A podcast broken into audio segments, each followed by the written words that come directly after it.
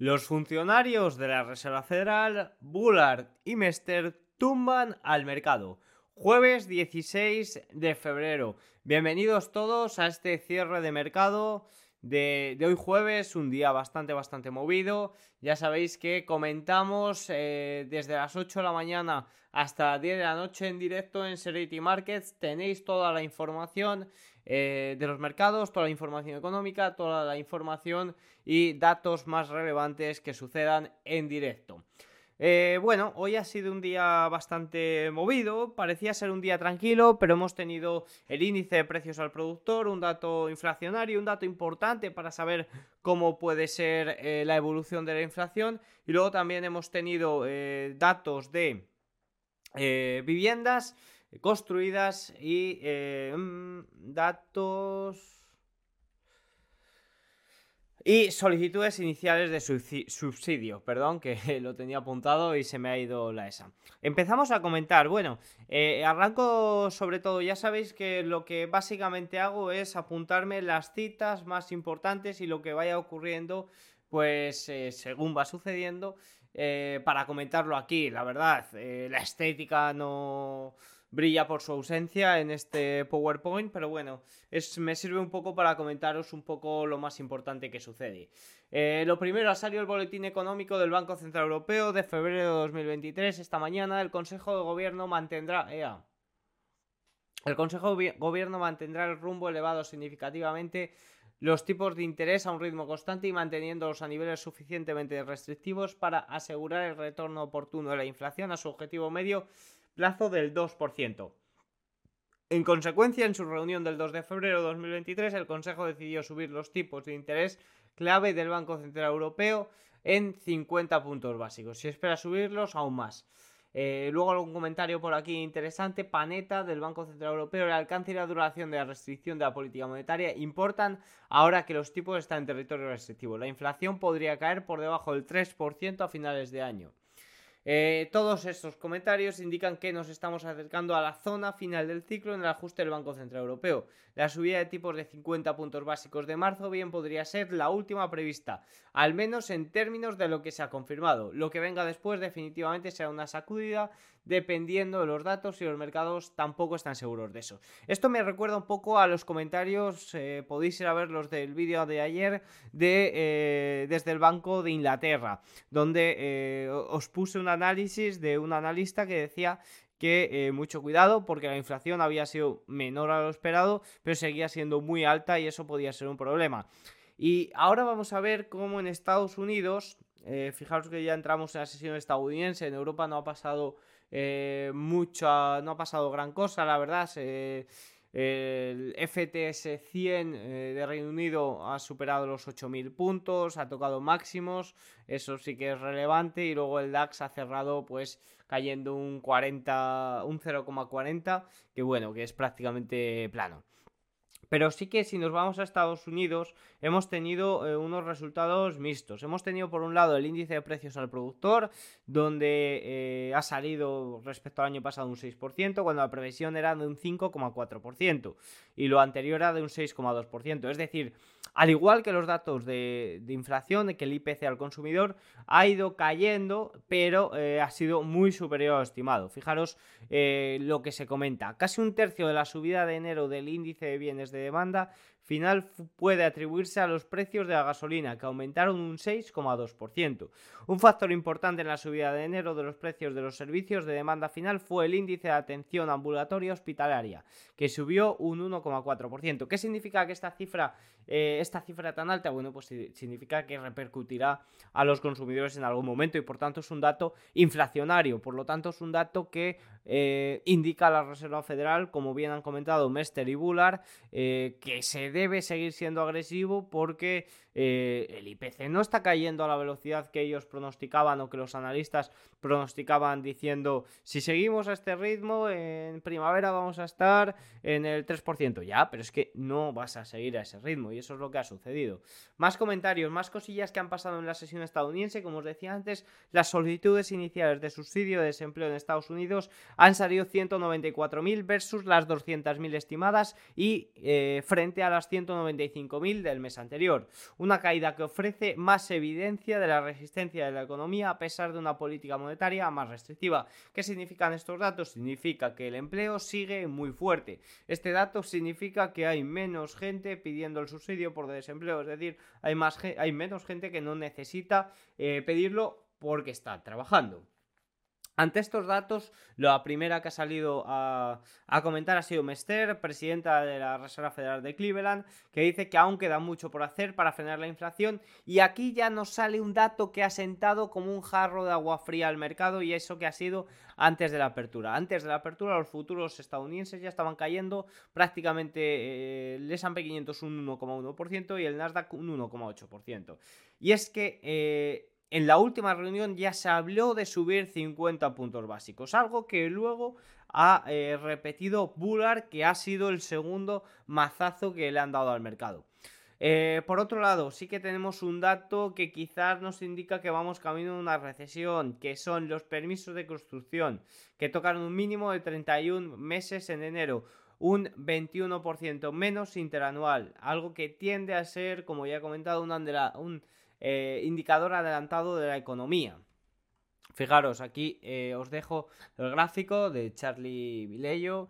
Eh, siempre hay que dar créditos a todos los analistas que nos aportan una información tan valiosa. Fijaros, como os decía, el dato está en mínimos de 31 meses, un 21% menos interanual. si seguimos comentando cosillas, otra cosilla relevante que me ha parecido comentar que me parece bien comentar, eh, ya no sé ni hablar. Los fondos sectoriales de Fidelity acumulan dos meses consecutivos de entradas. Segundo mes de entradas de más de un 25% por encima del primero. La última vez que esto ocurrió fue hace más de dos años y suelen ser señales al principio de los mercados alcistas, así como en los picos bajistas de enero de 2021, mayo de 2008 y enero de 2009. Estas señales selectas eh, no son negociables, bueno, y esto eh, que lo he sacado de AMB, Advisor Institutional Research. Fijaros que aquí tengo el, em, el gráfico, esperad que os le pongo. Aquí está el gráfico que os comentaba, em, que se suele, esto se suele producir justo en, la, ah, en el inicio de mercados alcistas.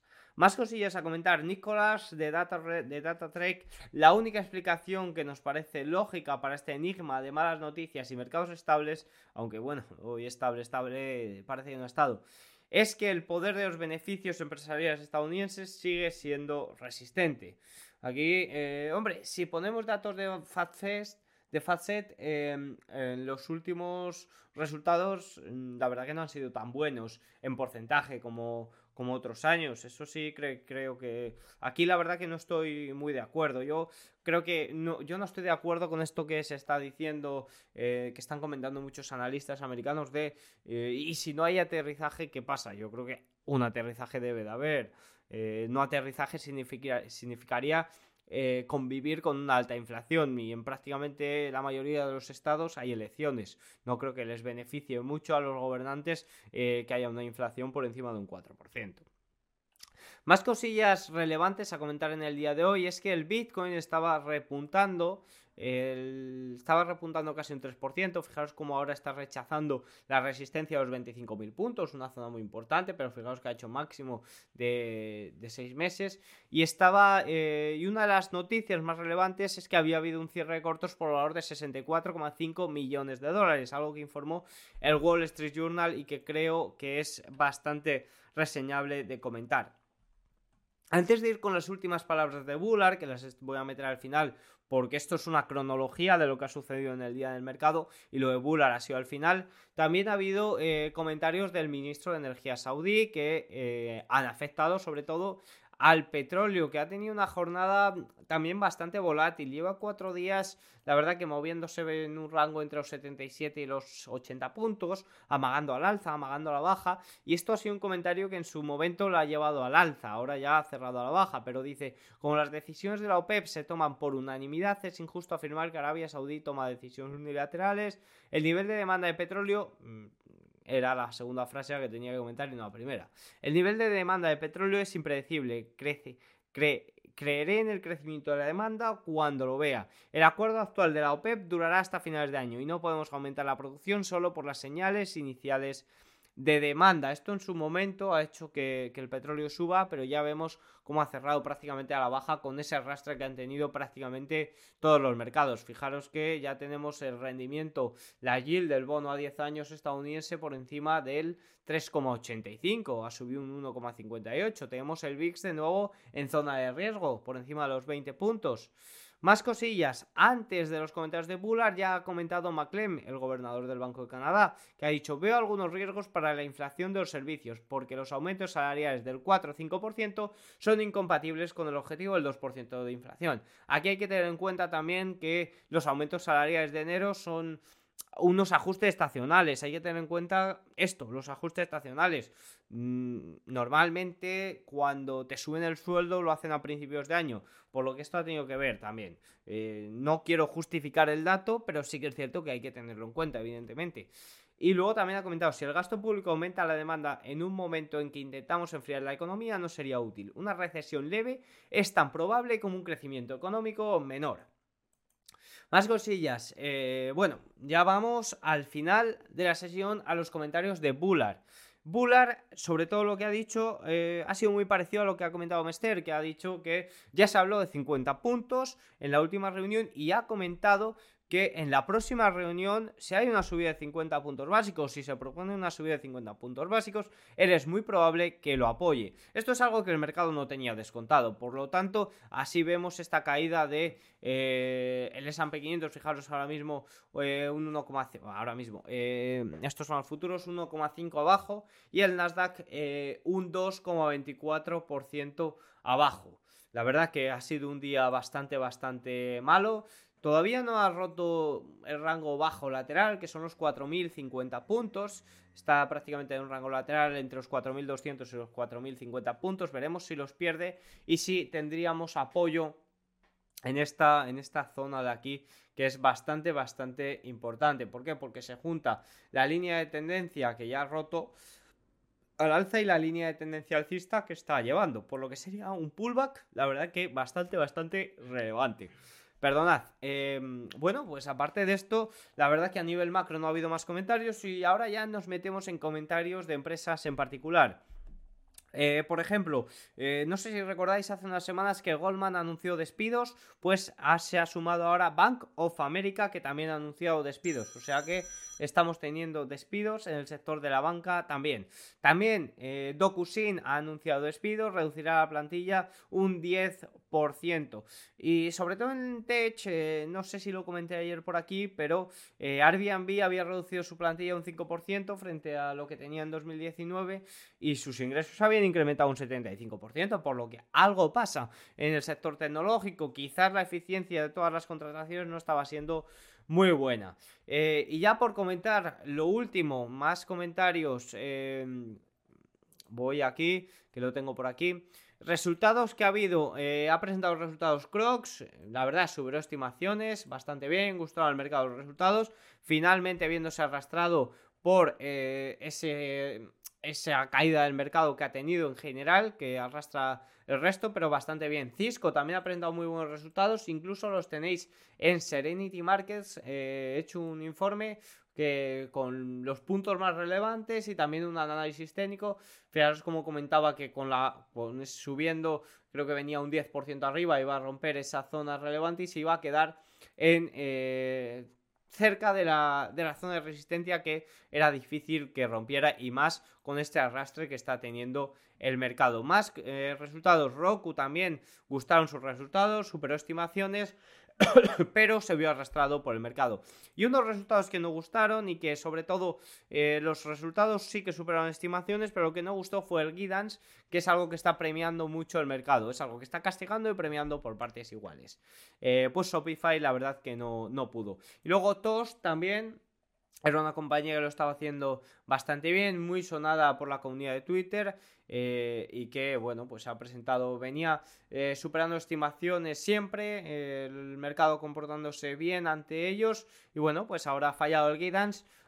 Frente a lo que esperaban los analistas y evidentemente lo han tumbado. Así que poco más que comentar, sobre todo eso, ya tenemos el, el, rendimiento del bono de la yield estadounidense de nuevo por encima de, del 3,85%. Tenemos al oro eh, apoyándose prácticamente o casi apoyándose en una zona muy relevante y eh, tenemos a los índices, al S&P 500 en este caso, que todavía no ha perdido el rango lateral entre los 4.050 y los 4.200. Hasta que no pierda ese ranguito no habría eh, nada que decir, no podría deciros nada más. Así que poco más que comentar, eh, nos vemos mañana, ya sabéis, en Serenity Markets estamos comentando desde las 8 de la mañana hasta prácticamente las 10 eh, de la noche, nos leemos por ahí. Chao, chao.